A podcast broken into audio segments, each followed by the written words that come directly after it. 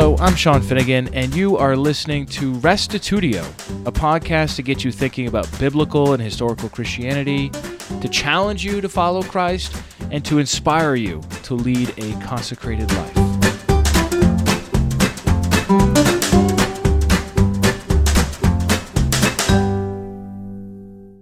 Last time we worked through a ton of scripture trying to get a multi-dimensional view of how the Bible describes the Holy Spirit. This time we'll consider a few scriptures that have confused some into thinking the Spirit is really an individual or person distinct from the Father and the Son. This study is pretty technical, though I did my best to make the grammatical Greek points understandable. Even so, it will be difficult to follow along unless you download the handout we used in class.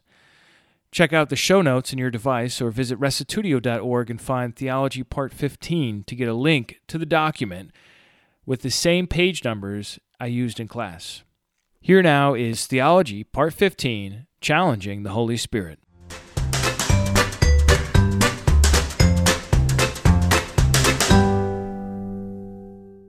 Ladies and gentlemen, please give your attention to Kyle of the McLean clan. That's my roommate. Hey, that's right, buddy. Um, so my passage was on Acts 5, uh, 3 and uh, one also goes with verse 4. Um, and it reads But Peter said, Ananias, why has Satan filled your heart to lie to the Holy Spirit and to keep back for yourself part of the proceeds of the land? While it remained unsold, it did not remain your own? And after it was sold, was not at your disposal? Why is it that you have contrived this deed in your heart? You have not lied to man, but to God. And now the problem here, if you uh, didn't notice, is that in verse 3 it says uh, that Ananias lied to the Holy Spirit. And then in verse 4 it says that Ananias lied uh, to God. And so Trinitarians find support for uh, the Trinity in uh, this passage as the Holy Spirit and God are distinguished, but Ananias lied to the same God, God and the Holy Spirit, and so they find support here. And there are a couple of responses here. Uh, the first response is that this is a, a circular argument. Um, first off, the doctrine of the Trinity is never explicitly told or taught in the Bible, so this doctrine of the Trinity is just assumed. And uh, this verse fits the assumption of the Trinity and so then therefore they claim that this is proof of the Trinity when when in fact there's no explicit statement on whether the Trinity is taught. So it, it's a circular argument there. And uh, the second response is that the Holy Spirit has three things. It's either one, another name for God, two, it is the power of God, or three, it is the gift of God's nature that is given to each believer. And uh, we're going to go ahead and focus on the Holy, Holy Spirit being another name for God. And so, what we know is that God is known by uh, many names in the Bible, such as Elohim, as we talked about earlier, El Shaddai, Yahweh, Adon, uh, the Holy One of Israel, the Most High, and the Father. So we see that God, He's given many different names in the Bible. It's not just God, or and it's not just Yahweh. He has many different names that are attributed to Him. And we also know that God, He is one, God is a holy God, and two, God is Spirit. And so it shouldn't surprise us that another name for God would be uh, Hagion, uh, Holy Spirit. And we see a proof of this in uh, Matthew 1:18 through 20 and Luke uh, 1:35. Uh, in these accounts of the birth of Jesus, uh, it is described as the Holy Spirit uh, being the father of Jesus, but in every other account throughout the Bible, we see that uh, God is the father of Jesus. And no, Matthew and Luke aren't trying to say that Jesus has two separate fathers and the Holy Spirit and the Father, but rather that the Holy Spirit described in Matthew 1:18 and Luke 135 is God. And uh, there's when the Holy Spirit, well, in the original Greek manuscripts, the letters were all capitalized, and so you don't know whether you're supposed to capitalize it or not. You have to go into context. But when the Holy Spirit is uh, all lowercase, that usually refers to uh, the gifts of God's nature that is given to each believer. But when the Holy Spirit is capitalized, uh, that's when it can be another name for God, and that's what we see in uh, Matthew 1:18 through 20 and Luke 1:35. And so those are the responses uh, to that problem of the Trinity. But also another problem that I know some people bring up that's not related to this, so I won't talk about a lot, is that uh, non-personality of the devil people find support uh, for this in Acts 5, 3, uh, verses 3 and 4 as well, before it says, But Peter said, And asked, Why has Satan filled your heart to lie to the Holy Spirit?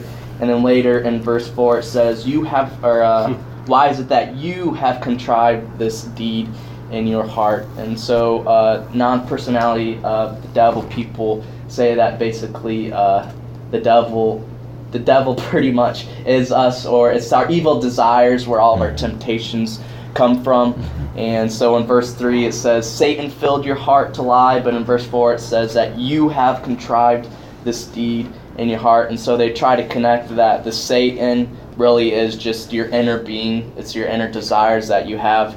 Uh, but again, I would argue that this is a circular argument as well, as there's uh, no explicit uh, teaching in the Bible of the non personality of the devil. And so then, yes, this verse could fit the assumption that there is no devil.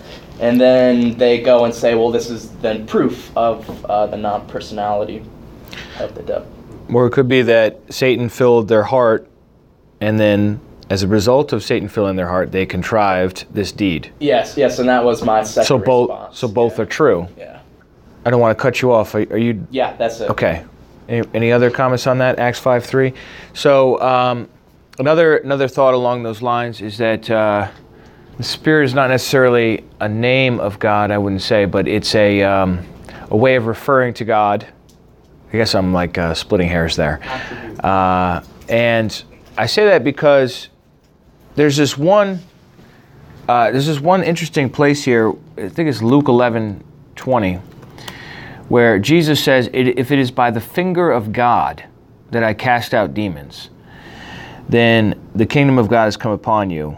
And then in the parallel, Matthew 12, 28, Jesus says, "If it's by the Spirit of God that I cast out demons." So in one it's a finger, and one it's a spirit. So I think we could say the spirit is the finger of God. Now I'm not trying to be crass here and say it's actually a finger, but like it's the means by which God is able to do things in our world. The function of the Holy Spirit in the Bible is to deal with the issue of transcendence versus immanence. Transcendence is the idea that God is other. He's in heaven. He's not here. He says to Moses, You can't see me. Moses says, Show me your glory. God says, you, You're going to die if you see my glory. And it's not until the very end of the Bible that God is able to come down and we can see his face and his name will be in our foreheads. That's Revelation 22. So uh, there's a sense in which God is not here. That's the idea of transcendence. God is other, he's elsewhere, and so on. Then you have the, the doctrine of immanence. That's the idea that God is present, he is here. He uh, knows all the hairs on your head. He, um, if you go to the bottom of the ocean, he's still there. If you go up to the highest mountain, he's still there. Psalm 139. You know, so like the Bible says both. It says both things. It says that God is not here, he's in heaven. Uh, he can't be here because he's too holy. And then it says in other places that he is here, he's present, he's closer than your very breath, right? So, how do you resolve that? The Holy Spirit. So, God's not here, but his Spirit is. And because his Spirit is here, he's here through the Spirit. Whatever, however, that works. Look at 1 Corinthians 5 6. What was the Yeah, there it is. Uh, For though absent in body, I am present in spirit. This is 1 Corinthians 5 3. And as if present, I have already pronounced judgment on the one who did such a thing. That's a perfect example of what I'm talking about because he's not physically there. It's not like you can separate. And, you know, Paul's limited. He's not, you know, he's present in spirit, but he's not present in spirit the way God's present in Right, spirit. Yeah. The way I state it simply is that the Spirit is God or Christ or both present with us. It's, it's how they're able to be here, even though they're there. And then I have some like texts and logical arguments. One is that the Holy Spirit does not have a name, so if it's a person, it's an unnamed person. and biblically, to not have a name is like the greatest insult. You know what I mean? You, you, your name is everything. Number two, the Holy Spirit never sends greetings. Bless you. So, over and over again, especially in Paul's epistles, he says, Grace and peace to you from God the Father and from the Lord Jesus Christ. Why isn't the Spirit sending greetings like grace and peace?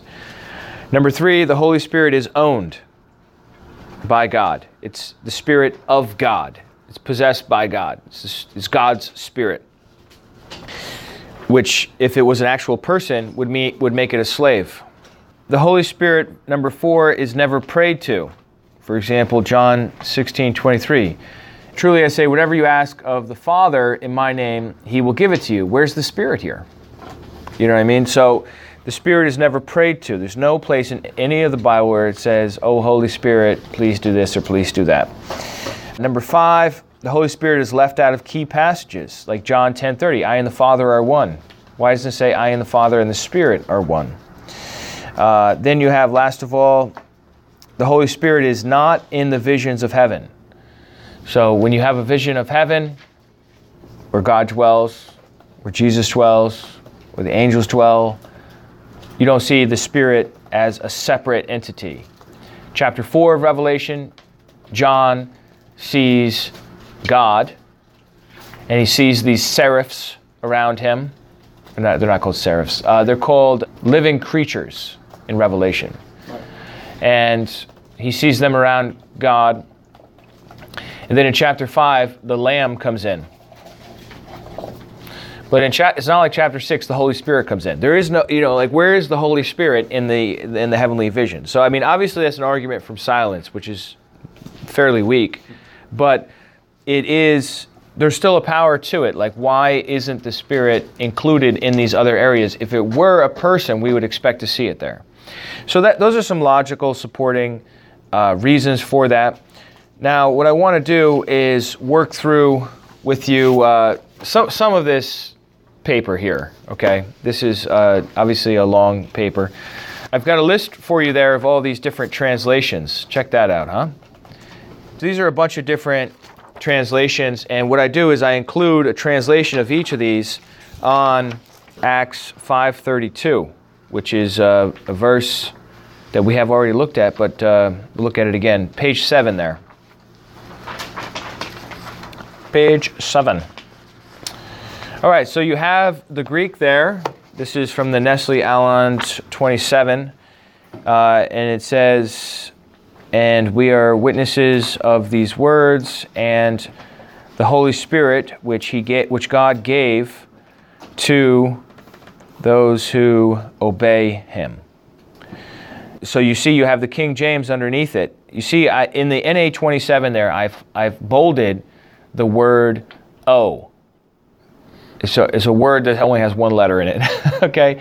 And it's the word O. This is the neuter relative pronoun, okay? So just so you know, a relative pronoun is I am the one who is typing.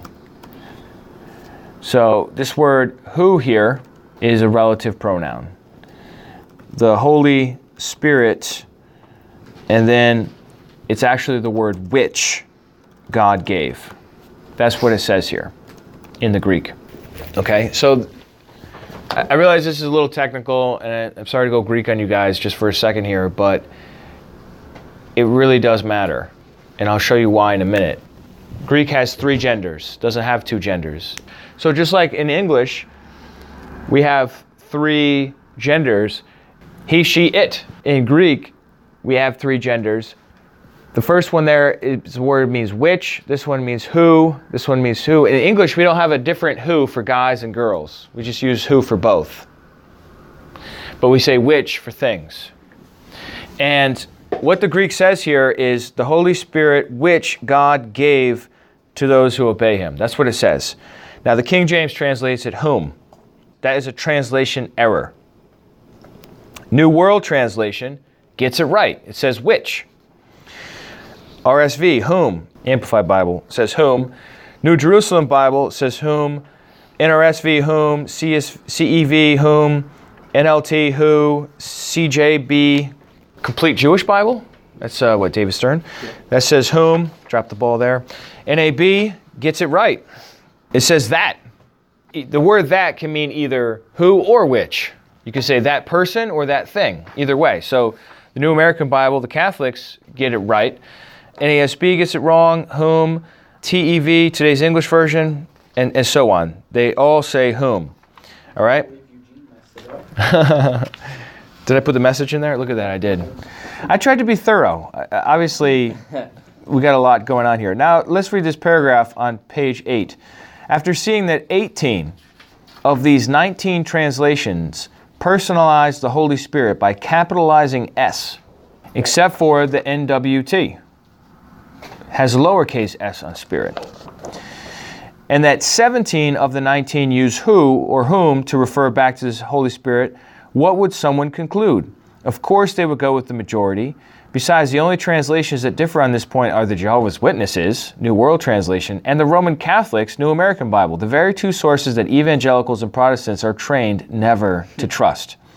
In fact, the New World Translation does not even appear on major Bible websites or in my own Bible software. I don't have the Jehovah's Witnesses translation because they don't think it's, it's worth it.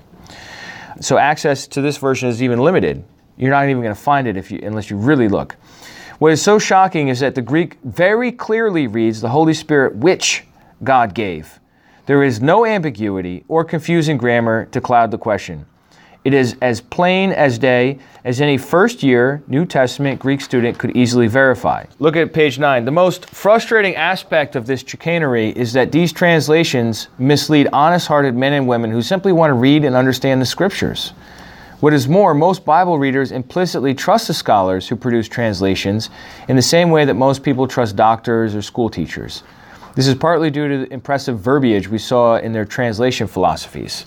The NASB adhered to a literal philosophy of translation and required a word for word translation and is accurate and precise. Yet they literally did not translate O as which. The NET boasts that it has 61,000 translators' notes, enabling readers to, quote, look over the translator's shoulder and make, quote, transparent the textual basis and rationale for key renderings, including major, major interpretive options and alternate translations. However, when I look at the footnotes in Acts 5.32, I see nothing whatsoever indicating they flat out changed a word to make their translation more palatable. Ironically, Daniel Wallace, was one of the primary scholars involved in the NET, and his paper on this subject exposes this very issue. He's one of the chief translators, and he wrote a paper saying we, sh- we need to stop doing this. Then we go to the NIV. The, the NIV committee stated that they were committed to, quote, the authority and infallibility of the Bible as God's word in written form, end quote. Yet they corrected the infallible scripture in their translation to read whom instead of which. Isn't a correction the result of an error? But if the scripture is infallible, why is the NIV correcting it? Lastly, the NRSV claims it is the most accurate and readable translation and that it leaves interpretation in the hands of the reader. Yet in this verse, and many others like it, it obscures the meaning of the text and does not so much as leave a footnote indicating their decision. So if the Greek is clear, why do they why do they change it? And I'll tell you why they change it. They change it because they believe the Spirit is a person. And so they see that word which in the Greek and they're like, well, obviously the Spirit's a person, so we got to say who, or else we'll give our readers the impression that the Spirit is a thing and not a person. Why is it that so many of these uh, theologians believe that the Spirit is a person? Obviously, they have some verses that they think go in that direction, right? so we want to look at those. First up is Millard Erickson he makes his argument in his uh, much read Christian Theology, Volume 3. Dan, could you read that for us? The first evidence of the Spirit's personality is the use of the masculine pronoun in representing him, says the word. Well, hold on. Let's look at that first sentence. Let's look at that first sentence here. The person, the evidence of the fir- the Spirit's personality. That's the idea that the Spirit is actually a person, an independent mind from the Father and the Son, is the use of the masculine pronoun in representing him. Okay, so he's saying the Bible uses masculine pronouns, masculine, to represent the Spirit. So let's see where he's, where he's going to get that from. I mean, it, it is it is the case. You'll see. You'll see. Go ahead, Dan. Since the word pneuma is neuter since the, and since the pronouns are to agree with the antecedents in person, number, gender. Uh, we would expect the neuter pronoun to be used to represent the Holy Spirit. Yet in John 16, 13, 14, we find an unusual phenomenon. As Jesus describes the Holy Spirit's ministry, he uses the masculine pronoun ekinonos, Ekinos. where we would expect the neuter pronoun. The only po- possible antecedent in the immediate context is spirit of truth. Uh, verse 13, John deliberately chooses to use the masculine to convey to us that Jesus is referring to a person, not a thing. A similar reference in, in Ephesians 1.14, where in a relative clause, modifying Holy Spirit, the preferred textual reading is O, or O. Okay. So it's important to recognize here that Millard Erickson is not basing his arguments on theology, but grammar. Right? He just made two grammatical points. He said that in John 16, the Bible uses a masculine pronoun, and that in Ephesians 1:14, the Bible uses a masculine pronoun for the Spirit. Ergo, the Spirit is a person because you don't use masculine or feminine of things. You use neuter of things. Okay, so George Ladd kind of makes the same point there. We don't need to read that. So let's let's take a look at what's going on here. The first case of this we find in John 14, 26. And I'm just going to, this is page 15. I'm just going to read on the uh, middle column there. It says the literal translation. This, this is not like a version somewhere. This is just like if you translate the Greek exactly. But the advocate, the Holy Spirit, which the Father will send in my name, that one will teach you everything and remind you of everything which I said to you. Here it uses the word which to refer to the Spirit, but then it uses this, this word that one, and that is, he's arguing uh, masculine. It, it is, in fact, masculine. You'll see.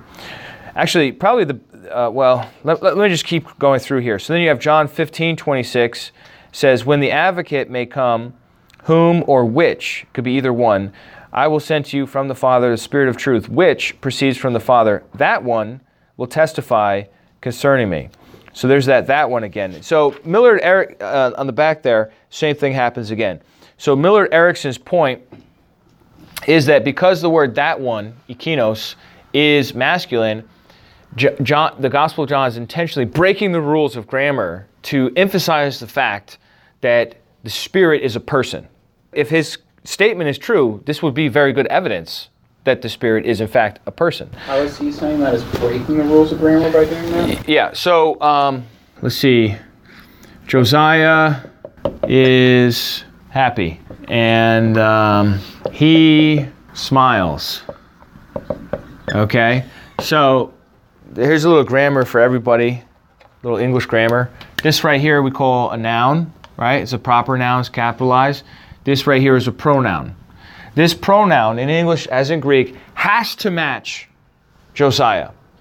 So if I come in here and I use a feminine pronoun, that's breaking the rules. Now I can do that if I'm trying to be cutesy or poke fun at you for I don't know wearing the color pink or something like that. But I'm doing I'm breaking it. For the record, I'm not wearing. for the record, he's not wearing pink. But like I'm doing that to make a point. I think if I said, for example, it smiles, Josiah is happy, it smiles, it would just be confusing. Be like, what do you mean it? I thought you were talking about Josiah, right? So that's what Millard Erickson is saying is going on here, uh, where the word for spirit is neuter, so the pronoun should always be neuter. And he's saying you find a masculine pronoun as if the Bible is trying to go out of its way to make the point that it is a masculine. And this, I think, is a difficult text for us and something you need to be prepared to answer in addition to the one that Kyle brought up to us in uh, Acts 5:3. Let's take a look at this. And I, am sorry that there's there's Greek in here. This Kurt guy, he likes to use Greek words. Okay, so you see where I'm at on page 16 there? It's the uh, quotation there. Everybody on page 16? All right. So it says this is Kurt Mays who wrote a master's thesis called Pronominal Reference and the Personality of the Holy Spirit. Seemed like a smart guy. That's a nice nice obscure title. Uh, it is necessary to begin back in verse 7. So he's looking at John 16, for example.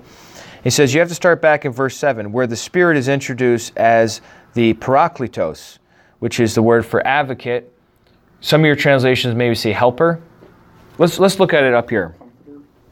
Comforter, if you want to go uh, old school, can you read that? Yeah. Verse 7 there? Nevertheless, I tell you the truth. It's to your advantage that I go away. For if I go, if I don't go away, the helper will not come to you. But if I go, I'll send him to you. All right, so this helper here, this word helper, is in, uh, we would use the English paraclete, okay, which corresponds to the Greek, which is parakletos, okay. Paraclete is the English, parakletos is the Greek, and it, it just means, it means helper or advocate. It's somebody that like helps you out. You need an advocate, you need somebody to, to fight for you, that sort of thing, right? Uh, so, as it turns out, this word here, translated helper, is masculine. So, the way it works in John 16 is you have the word helper, which is masculine, and you have the word spirit, which is neuter. So, that's why you have two kinds of pronouns floating around. The masculine ones are going back to the word helper, and the neuter ones are going back to the word spirit. It's really not, there's not like this big grammatical conspiracy to prove the Trinity here. It's just that helper happens to be ma- Just to clarify, you're saying that the pronoun going back to helper, referring to helper instead of the when when it set, when it has a masculine pronoun, it's referring back to helper. okay. So, for example, this right here, I will send him to you. This right here, this word him, aftone, that is the masculine. That's a masculine word there. Okay, so that's because this word helper is masculine. Okay. So helper is masculine. So he doesn't say, I will send it to you. He says, I will send him to you.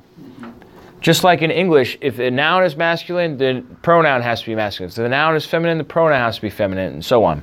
All right, let's, let's read uh, Kurt here. It is necessary to begin back in verse 7. There, the Spirit is introduced as the helper, the parakletos, and becomes the subject of an extended discussion. Afton, the word him, in verse 7 refers back to parakletos, as does ikinos, that one, in verse 8.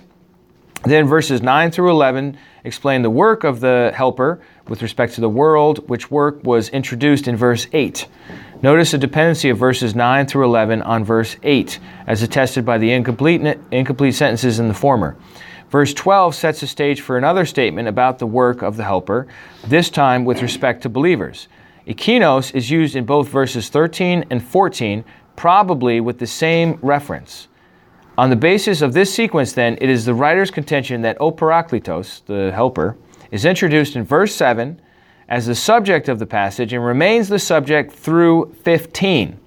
Ikinos would then refer to Parakletos in each instance when it's used in 8, 13, and 14. Simple agreement, the general rule. And this guy believes in the Trinity. He believes the Holy Spirit's a person, and he's saying the grammar argument is just no good. It's true, but this is a bad argument for it. So, um, you can look at that more if you want, but back, if you look back at the original quote that Dan Wall read for us on page 14, that was Millard Erickson's point. His point was in John 16, 13 to 14, we find an unusual phenomenon. As Jesus describes the Holy Spirit's ministry, he uses a masculine pronoun, ikinos, where we would expect a neuter pronoun, ikino, without the S on the end. That's the neuter is just like an O, just like the word the. Okay. This is defeating that based on the con. Does anybody understand what I'm talking about? I feel like you're just tired or I'm speaking grammarese at you. Well, I get it. Well, like, and it, just because something has a, a gender in Greek doesn't mean that it has gender identity. Like lithos, you know, that means a rock, and it's a masculine noun. That doesn't mean that rock is a guy. Right. Um, I mean, Okay, that's an excellent point. Uh, let's look at page 17 here. Now, here's, here's the problem with your point as it refers to the helper. In verse 17, it says, or chapter 14, verse 17, it says, the Spirit abides with you. In 1426, it says, it teaches you all things. You, obviously, you can learn from a thing, but typically you learn from an individual. In 1426, the Spirit brings to your remembrance. In 26, it testifies about Jesus. In 8, chapter 16, verse 8, it convicts the world. In chapter 16, verse 13, it guides you into all truth. It will not speak of its own initiative, and it hears, speaks, and discloses. Things do not speak, disclose, hear. In verse 14, it will glorify me. In verse 14 again, it will take of mine, or he will take of mine, and disclose to you.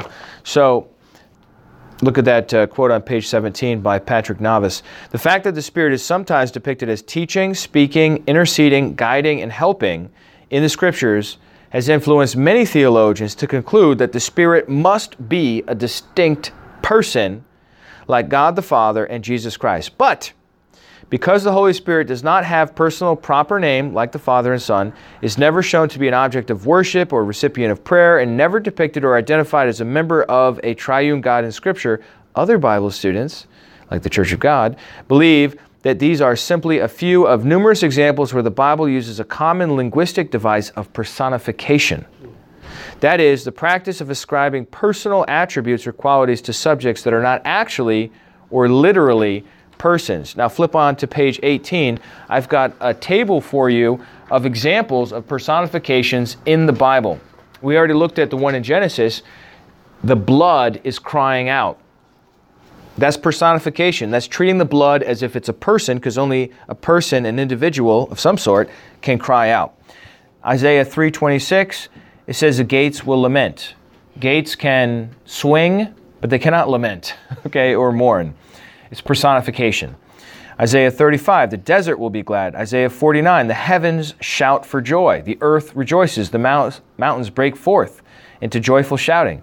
So this is all over the Bible. I've got a whole bunch more references here. The biggest one in the Old Testament is Proverbs 8, where wisdom is a she, and she's calling out in the street over and over again. And then you see it in 1 Corinthians 13 as well.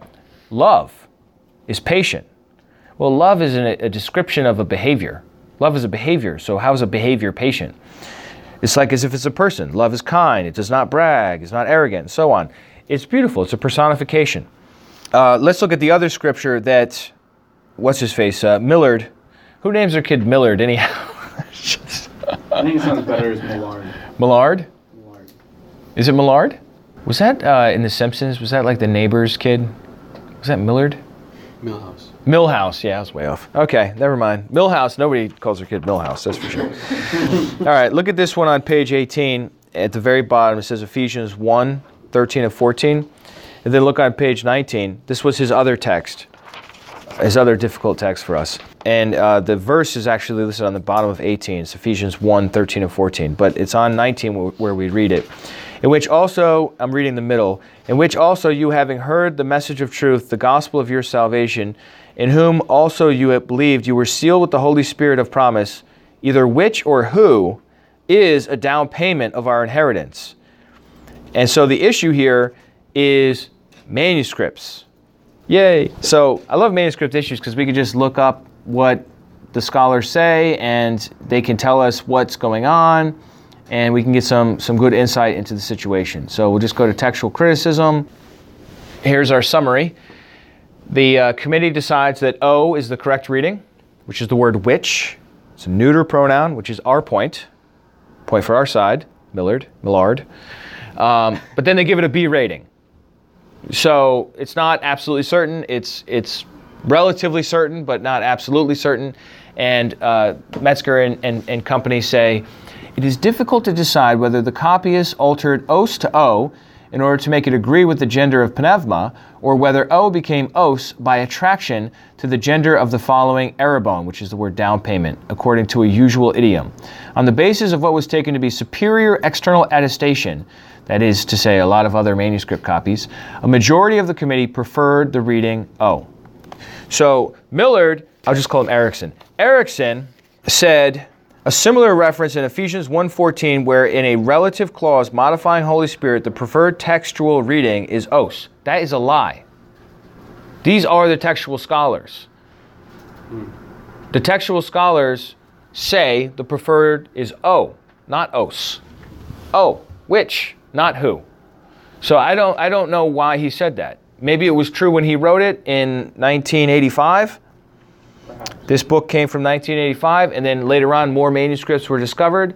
But as it is today, in the 21st century, the majority do actually say it's oh, which, not who. So this is a not Ephesians 1:14 is a complete non-issue for us. Let me uh, let me look at page 20 with you. Is the Spirit a thing, a person, or neither? And here's uh, this is kind of like establishing your point, Kyle, from before. Uh, a, bl- a bunch of places where God's presence and the Holy Spirit are in parallel with each other. So, like Psalm 51:11 is where David says, "Don't send me away from your presence, and don't take your Holy Spirit away from me." So, like presence in one line, Holy Spirit in the other. So you see a lot of things like that where God and His Spirit are in parallel with each other. And there's the example from Matthew 12, 28 and Luke 11, 20 in the middle of that table on page 20, where it says Spirit of God equals finger of God. Right? So you see that God and the Spirit are used interchangeably. And then on page 21, you see a table where you have a lot of references where the Spirit is autonomous. Right? So uh, the Spirit in Mark uh, 1:12 impelled him to go into the wilderness. Acts 1:16, brother, in the scripture had to be fulfilled, which the Holy Spirit foretold. It doesn't say Spirit of God, doesn't say God, just says Spirit. It's like the Spirit is itself doing things. Then you have another grouping at the bottom of page 21 of texts where the Spirit is spoken of as a thing or a gift. I've got a lot of references there. And it's also spoken of in terms of a liquid. You can be filled with the Spirit, your Spirit can be poured upon, you can be baptized in the Spirit, or something received like a gift. So then on page 22, we see a grouping of verses where the Spirit is interchanged with Christ. So it's interchanged with God, it's spoken of as its own, it's spoken of as a thing, and it's interchanged with Christ. Okay, I'm, I'm just giving you the evidence so you see all the different ways that the Bible is using these things. And then I'll attempt to synthesize an understanding that's cohesive. Uh, all right, so on page 23 there, you have all these verses where it says the, the helper will come, and then it says, I will come. Jesus speaking. Right? So it's like Jesus being interchanged with the helper again. So, uh, page 24, second paragraph there. Let's read that one. So, pulling together the various threads of the biblical data regarding the Spirit, we have the following picture Spirit lowercase s or Spirit capital S is sometimes used interchangeably with God, sometimes employed to refer to Christ, and as such appears autonomous. However, other times the Spirit sounds much more like a thing or a force or a gift. I do not claim to have some brand new category of thought that would adequately hold together these disparate notions, but I can say it's not at all helpful to box ourselves into one and only category of thinking about the Spirit. We should allow it to be what it is. And I love this little quote from the Anchor Bible Dictionary. They say, The Spirit appears in some texts the autonomous agent of prophecy, the vehicle of sanctification, and intercession, the sign of God's acceptance, a guarantee of future salvation it is also, however, clearly designated as the Spirit of God, the Spirit sent by God that represents, in some sense, God's active and indwelling presence. So, which is it? Let me just keep reading here. So, which it is, a person or a thing? Is it both or neither?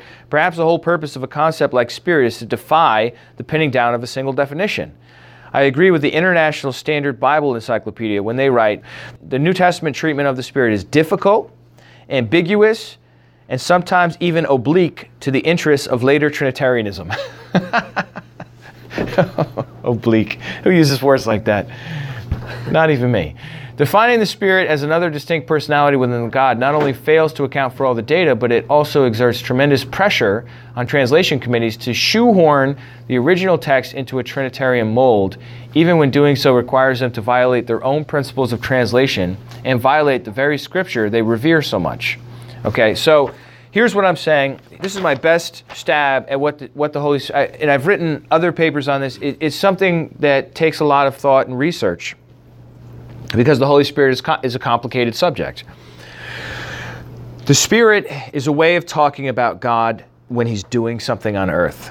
Okay, or maybe doing something in in the sky. So it's fair to say the Spirit is God. You could say the Spirit is God, but it's it is actually not God, because He can put the Spirit on something. You know what I mean? While He's still in heaven. The term I use for it is quasi-personal. It's not like if you said to the Spirit, "How are you today?" The Spirit can say back to you an answer different than what the Father is feeling. Okay, and the the text that that my go-to text for this is 1 Corinthians 2:11 for no one knows a person's thoughts except the spirit of that person which is in him so also no one comprehends the thoughts of God except the spirit of God now we have not received the spirit of the world but the spirit of God which is from God that we might understand the things freely given us by God this text here helps me understand to bridge the gap between is the spirit a person or is it a thing? I want to say yes. If it's a person, it's the Father or it's the Son. You know what I mean? Because you, you see the Spirit referring to God or the Spirit referring to Christ. But it's not really them, it's, it's sort of like a projection of them. They're in heaven, but they're also here via the Spirit. And so the Spirit knows their mind, just like your spirit knows your mind. Now, could I say your spirit is you? Yeah, I could say that. But at the same time, I'm speaking of it as, it's, as if it's somewhat independent as well. I don't know how to do better than that. That's the best I got. I doubt no one's ever thought of this before, but what came to my mind tonight is, especially in the John 14 to 16 passage, is it's a, if Jesus used a modern illustration, could he have said, I'm going away, but I'm going to send you the power of the internet, and through the power of the internet, I'm going to, all these things are going to happen, mm. Which would be easy to understand. It's, it's, that's just not personal enough. That's what I'm, yeah, like, because then he would have to then personify that statement. I would say it'd be more like I'm going to send you my avatar. Yeah. Or my, I'm gonna um, you through that. But why? What? I think you're onto something, but it's not quite. Right. It's not quite matching up. Well, why? Like just to go back to the actual passage, then. It's like he's sending his other self. Yeah. Like, but, But his other self can be in you, and you, and you, and you, and you, and you all at the same time. Personal Jesus. Ra- yeah, Christ in you.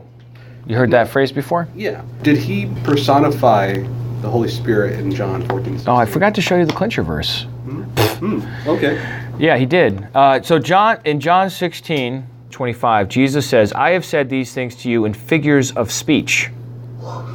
He says at the end of all this talk about the Spirit and the, the helper and everything, he says, I'm speaking to you in a figure of speech. Now look, if Jesus says he's speaking in a figure of speech, and you interpret him literally, you're disobeying. You're being obtuse. You're being obtuse. You're, you're, you're understanding it. You're being difficult.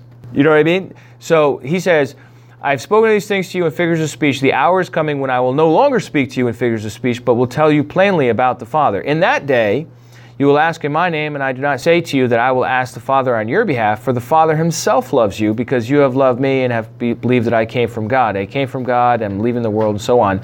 Then his disciples answered, Ah, now you are speaking plainly and not using figurative speech.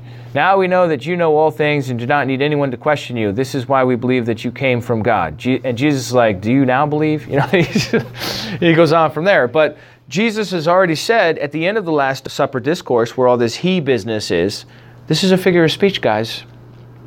It's really the only place that Jesus does that, too. Jesus will use figures of speech. You're just supposed to get it. And when his critics don't get it, he, they ask like dumb questions and he makes it worse, right? When his own disciples don't get it, he explains it. But to his own, so he, he's been speaking figuratively, and now his disciples, he's like, guys, you, you realize I'm speaking in figures of speech, right? Do you know why he chose to speak in? Figures? Oh, yeah, yeah. I think that's the only way to talk about it. Yeah. I mean, you saw how much I'm struggling to, to explain, to pin down a an exact definition of what the Spirit is. Defining the Spirit is like giving a cat a shower. You know, you can do it, but it's, it's going to be a heck of a fight. And when you're done, you're not sure if you finished the job, you left something out. That's like the whole purpose of the word spirit is that it's not some like definitive thing like a water bottle.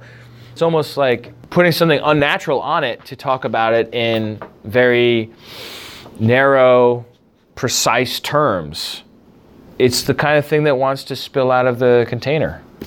Do you know of any uh, good books that you would recommend that uh, talk in detail about the Spirit? Well, Patrick Navas has a lot of discussion on the subject, and his, his book is very good. Check out his chapter on that. His book is called Divine Truth or Human Tradition, colon, a reconsideration of the Roman Catholic hyphen Protestant doctrine of the Trinity. it's like the longest title ever. Where is he from? He lives in California. And he, he does a good job with the Holy Spirit. He's helped me a lot on it. Bible dictionaries, just a, a regular old Bible dictionary, whether you have Hastings or the New Bible Dictionary or some other Bible dictionary, they tend to actually be really good on the Spirit because although the theologians are usually super, super biased, the guy writing the dictionary's got to like actually bring in all the verses on the subject.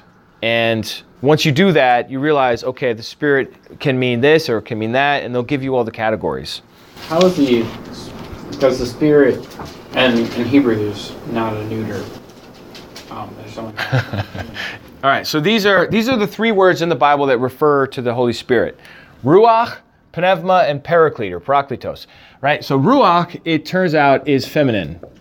Pneuma is neuter, and paraclete is masculine.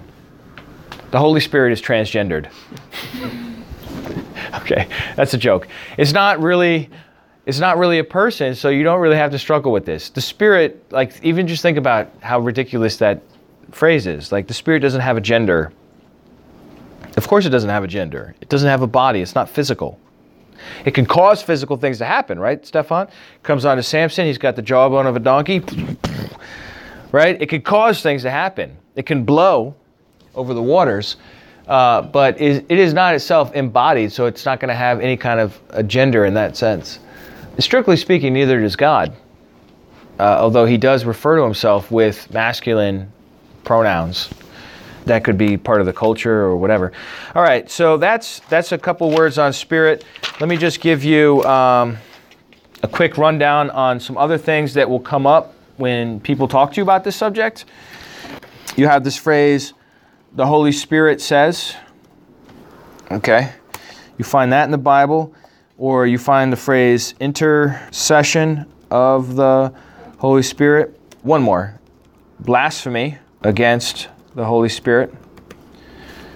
All right, so these are, these are three more things that will come up when you talk about this subject with people.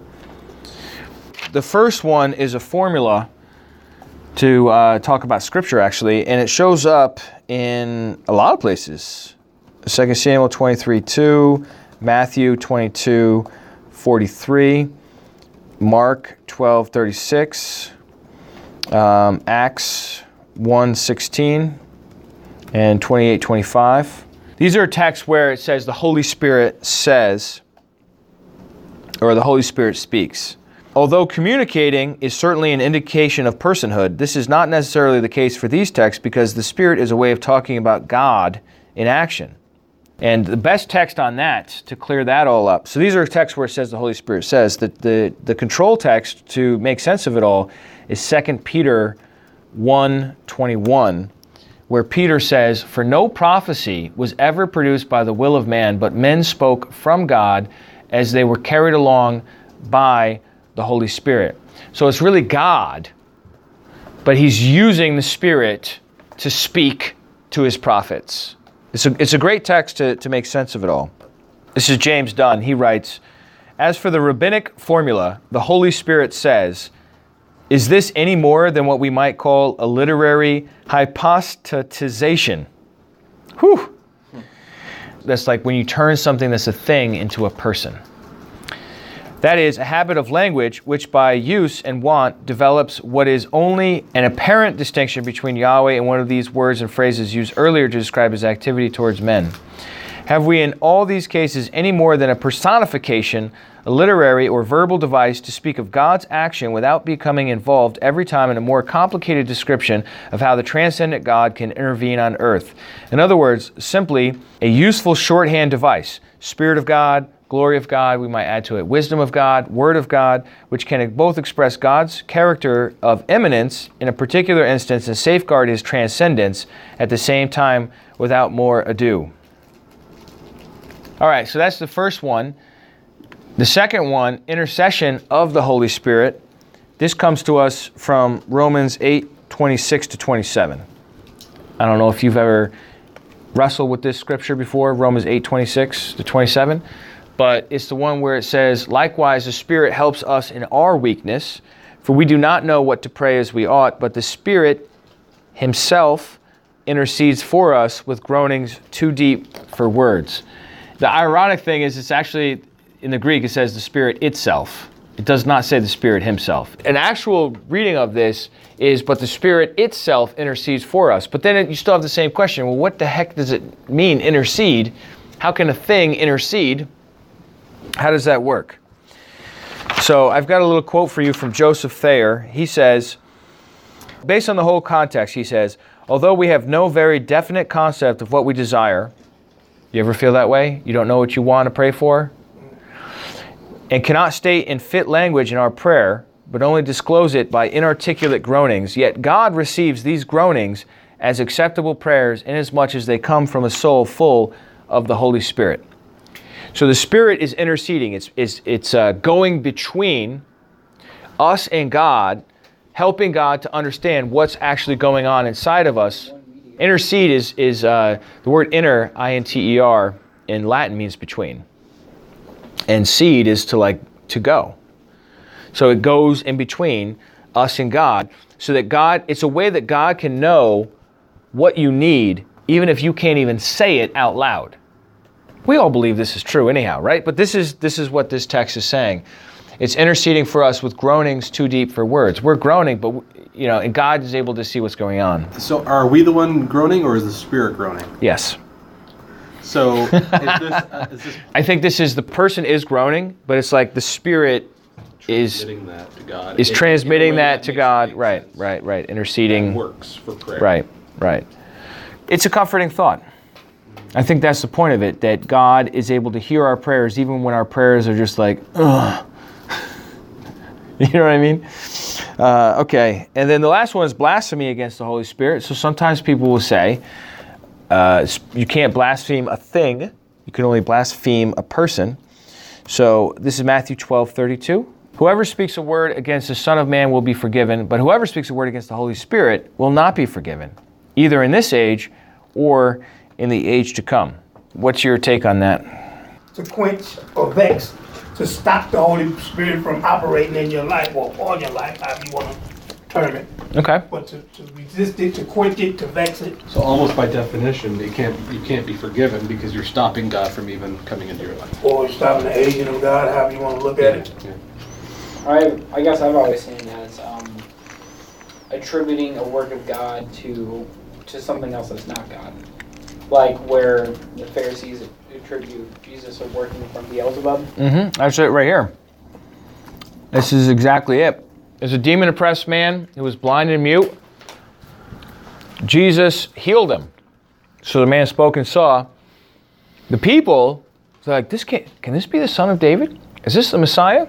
The Pharisees say it's only by Beelzebul, the prince of demons, that this man casts out demons. That's what Jesus calls blasphemy against the Holy Spirit. Yeah, and John, they having this conversation amongst themselves, and it's like, if the Messiah comes, he's not going to do any greater works than this guy, right? It's very obvious that they're trying to. They understand that something supernatural is happening here, and they're not as- ascribing that to God. That's like the most blunt thing a, a Jewish person could do, to say that a miracle was not from God. I mean, that's just rude. They're not just saying it's not from God, they're saying it's evil. Right, yeah.